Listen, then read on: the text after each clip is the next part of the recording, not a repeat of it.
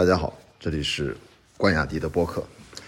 今天就聊一个简单的事儿啊，就聊一个做人和做事儿。我还是在看，刚刚看完啊，呃，《繁花》这两集，里面有一个小的情节线，讲的这个汪小姐和这个梅萍之间的小纠葛。当然，这是梅萍下了个绊儿啊。这事儿，亚搜啊，就是亚叔啊，其实是说过一个很明了的一个判断，说汪小姐这事儿是做错了，但是梅萍呢是做人不地道。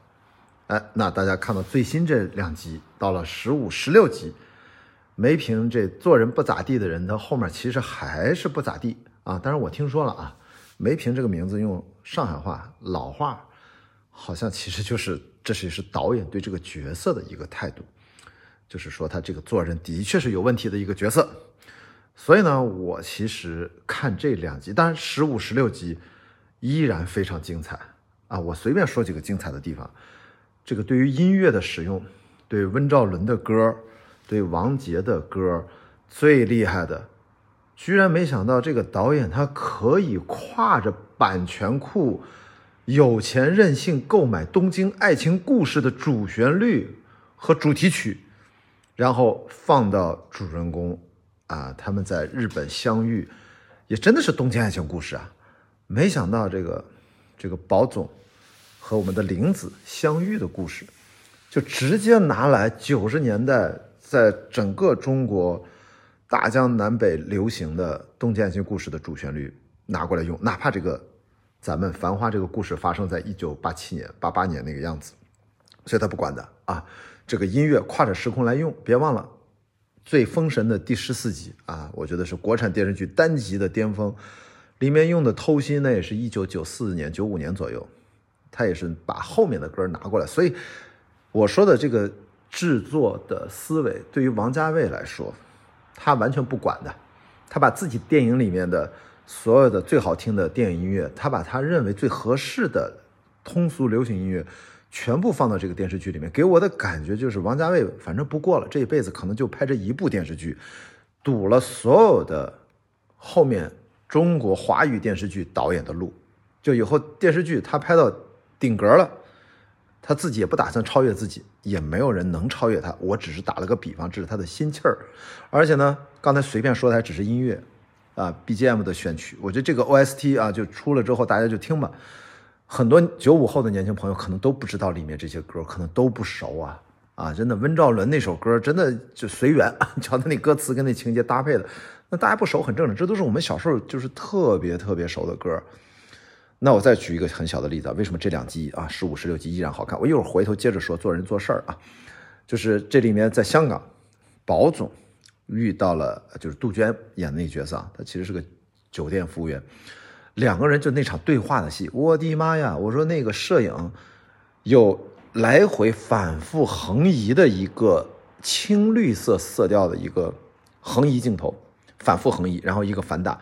注意这场戏接下来的那组反打依然是用的反射光的反打，它也不是一个正常的反打，它用这样的一个复杂镜头的调度，其实表达是内心的错位。但是他注意啊，是他的拍法，就那个横移镜头，那个人物的侧影的重叠，那样的你能感觉到他的前景的安排，通过那个光线的折射，我就说光那个地儿，它不只是拍摄的精准度的问题啊，它是所有的打光的，它是单机拍摄嘛，就光这个。呃，布光和摄影部门就把这场戏让演员要配合走位精准，一丝毫不能差啊！当然，导演说男女关系差之毫厘，也就差老远去了，这是原话。然后我觉得摄影也是，我看到这个镜头我就震惊了。我说那个镜头为什么？从我们制作的角度来看啊，像这样电影级别的镜头，它大概一天也就拍一到两个，就这样复杂调度和设计精巧的镜头。真的是很花很花时间，所以这个电视剧，我觉得大家就反复看吧。我觉得在可以预判的，除非呃，我觉得王家卫不会复制自己的啊，可能投资方也不太敢继续投他了。电视剧拍成这样，所以大家就且看且珍惜啊。今天晚上我看到字幕了，有人说再过七天这个剧就结束了，可是我才刚刚充了会员呀，这很搞笑啊。好，我说回来今天的主题，也就是说，做人和做事儿，这是两个逻辑。但是呢，的的确确有的时候会让我们混淆。我就说，跟这个电视剧在我生活当中，就是从昨天到今天，我就拿一个身边的例子来讲讲这个做人和做事儿。就是因为《繁花》，我们身边的一个好朋友，我当然名字就不说了。然后呢，他其实跟我一样，我们都是北方人，现在刚好最近在上海生活，生活的有一段时间了，也是有一帮上海本地的朋友。然后，当然，其实我只是以我为例啊，就是我说我这个朋友跟我也比较像啊。然后，我只是说身份比较像啊，都是从外地。我天妈呀，这怎么音箱在旁边还叫魂，还跟着哎了一下？好可怕呀！我现在在工作室录节目啊，然后呢，我只是说，这个朋友跟我为你播放儿童会员内容：小兔蹦蹦、睡前儿童故事、宝贝启蒙儿童故事、早教、家庭教育、零一八级谦虚和自负的没完了是吗？闭嘴！对不起啊。第十八集，我的妈呀！和自负的小蚂蚁。呃，抱歉，我在工作室里面，然后旁边不知道怎么会有一个。声控的，我也不知道这是什么音箱啊，那就对小雅同学啊，开啊，天呐，喜马拉雅天天干这种事儿，知道我用小宇宙录播客，你们喜马拉雅就这么来，他妈的嘛，这掀台面吗？这这太不给面了，我都好接着说，嗯啊，他们强势这个喜马拉雅刷存在感，我这我这期播客用小宇宙 APP 啊录制的，好说回来，打断不了我的啊，我还说我这个朋友，肯定我觉得这个我要给我这个朋友这个。身上要扎小针了啊！可能这个有人听不下去了。我只是举这个例子啊，我不是说这个人。他呢，生活在上海，身边交了一帮上海的朋友。然后呢，好死不死呢，他交的这帮朋友里面，其实就是大家都很熟这个剧啊，也本身就是很多就是上海人。然后跟这个剧呢，其实也有各种千丝万缕的关系。结果我这个朋友呢，在先是在朋友圈说了几句，其实啊，表面上是看着戏谑。的的确确啊，就是彰显自己的聪明劲儿的几句风凉话，觉得《繁花》这个剧不咋地，啪啪啪这么一说，哎呀，我当时一看，我觉得这可能会有问题。但是我想跟大家讲的就是啊，这个问题呢还挺大。其实，在很多不相关的人看来，这根本不是个事儿，发了个朋友圈嘛，吐槽了个剧，其实多大点事儿呢？不就是彰显了点自己的？好像大家都说这个剧好，我就觉得前两集不太好。问题是，你看我也没有觉得前两集特别好，它不影响我对这个剧的整体判断。好，我这个朋友呢，就开始在朋友圈的评论区跟各方有点看不下去了，说你怎么，你身边的朋友都是上海本地的朋友，且跟这个剧有着千丝万缕的直接的关系，你咋这一点情面就不考虑吗？你不考虑到大家的心情吗？那你交这朋友干嘛了呢？反正，在评论区就已经开始讨论起来了啊，包括我也参与其中啊，我在劝他，我说你其实其实。没啥必要，但是我说的是比较委婉，但我的确说的很直白。我说你这个这图啥呢？但是最搞笑的事情就是今天白天啊，本来是昨天的事情。然后我的这个朋友呢，他又在某个视频小平台上啊，社交平台又发了一段视频，他又好像又抱怨了一下我为什么他他说我为什么发了个朋友圈，吐槽了一下一个剧的前三集，后面我还没看。你看现在明明都播到十四集了。他说这前三集的事儿，哎，怎么好像就被人骂了？然后呢，他又噼里啪啦又解释一大段我的妈呀！我这个时候就看到啊，这个剧的其中的、其中的有相关的、直接的相关的人啊，直接就是演员吧，也认识我这个朋友，也就更加直白的在评论区跟他讲：你这个事儿不合适，你可以有自己的喜好不喜好，但是呢，你发出来是公共平台。你身边的这些好朋友跟这个剧有这么直接利益关系和千丝万缕的关系的朋友，看了会不开心的。那你应该把这些朋友，你就算你真的想，应该屏蔽掉呀。哎，我觉得这话说的没毛病啊。那我也其实有跟着回复，其实我依然在劝我这个朋友，我说这事儿其实就是我今天要跟大家分享的。我明明是在剧里面看了这么一条情节线，我发现在现实生活当中，它完全是有对应的。那。我就跟我这个朋友一直后来也有微信在交流，因为这个事儿后来就在我们的这个朋友圈子里面，大家都在讨论啊，就是其实是个很小很小的事儿，的的确确，但是这样很小很小的事儿，就是因为它表面上看着很小，但是它背后因为是真的是很多，这是一个朋友的关系，而且大家其实还都能互相看着，因为大家都知道现在这个社交媒体的传播规律，朋友圈也好呀，包括这社交媒体的软件账号的评论区也好呀。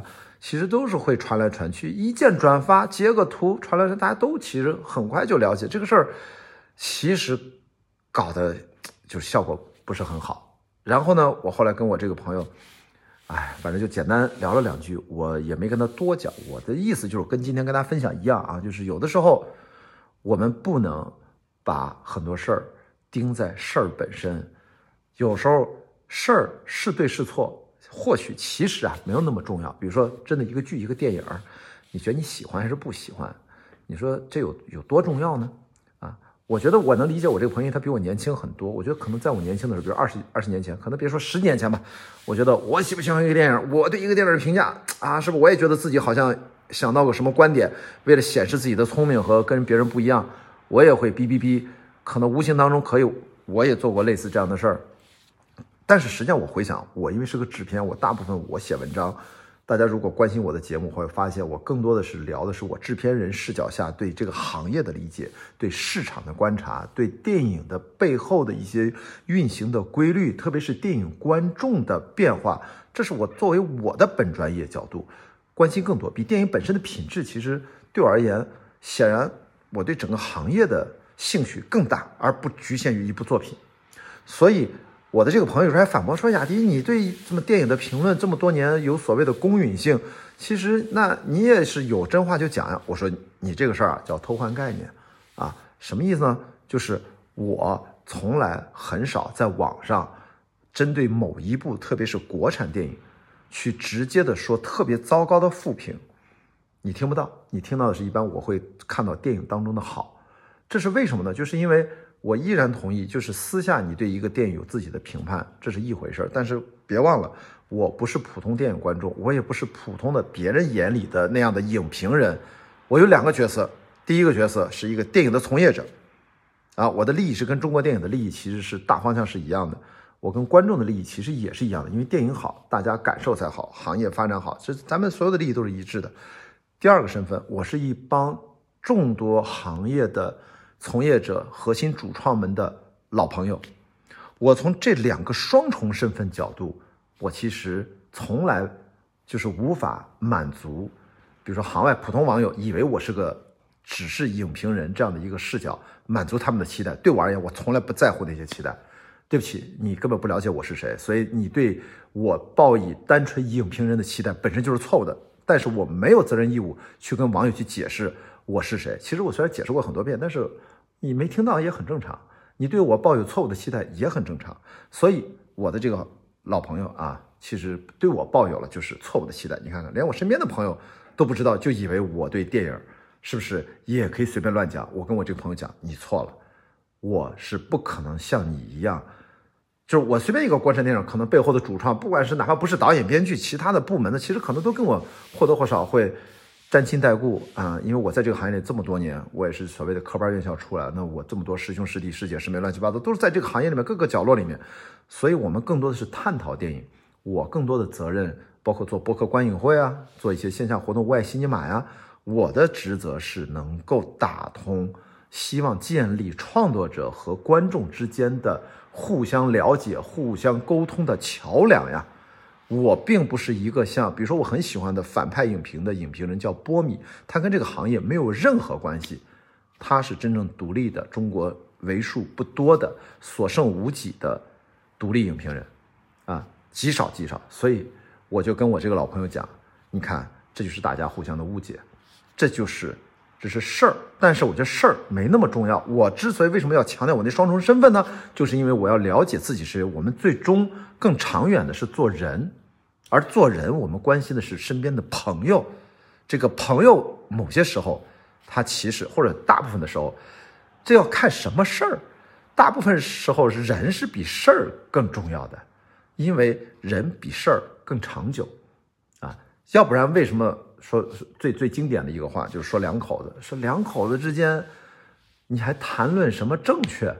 与否没那么重要吧？你是就是你要为了讲讲道理，谁跟你结婚？对吧？这类似这样台词，大家可能都理解。其实类似，所以说我跟我这个老朋友讲，我说这我不知道他是怎么反省，可能是因为年轻。后来他也很客气的跟我也在自我检讨，但这个检讨到底检讨的怎么样？其实我也没有那么关心了，我就在跟他真诚的交流。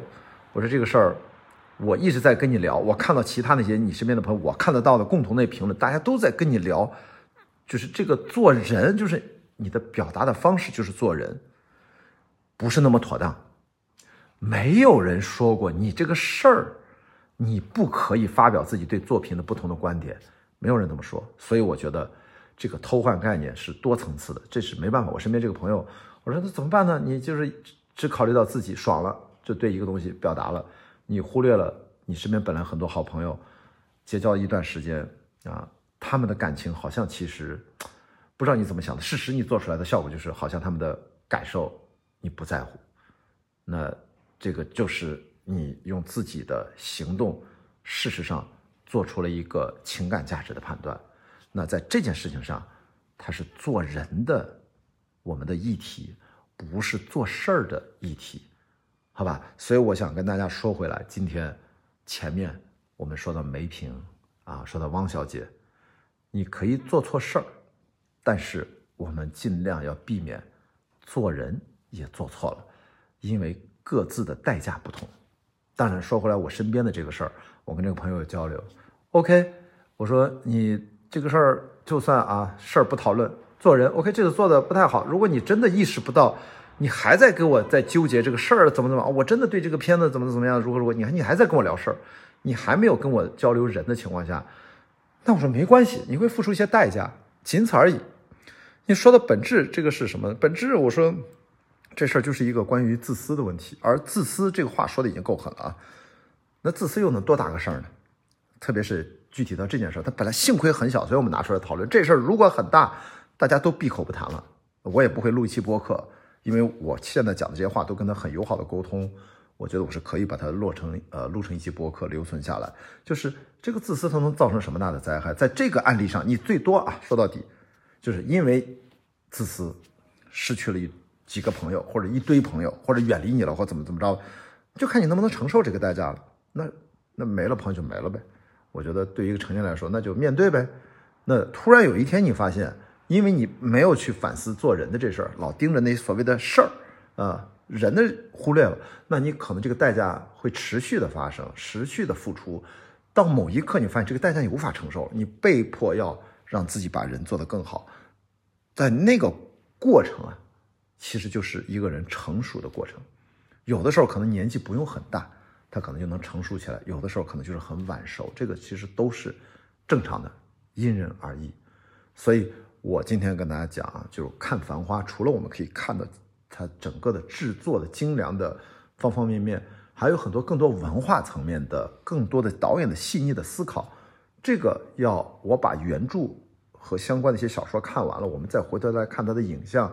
我们去慢慢的，可能有机会跟大家单独的去聊他的背后的创作上的一些思考。我不需要跟主创交流，我就是纯从作品角度来看，从我制作的角度来看，这个导演在干什么？我觉得他是给了很多很多线头，还是能够看到的。因为我昨天这期播客讲了很重要的《繁花》的，我对他的一个肯定叫他拍出了不祥之祥，叫万香啊，万香之响啊，就是这个，就是《繁花》啊。樊亦茹在旁边，因为我在工作室看完了啊，他的这这这。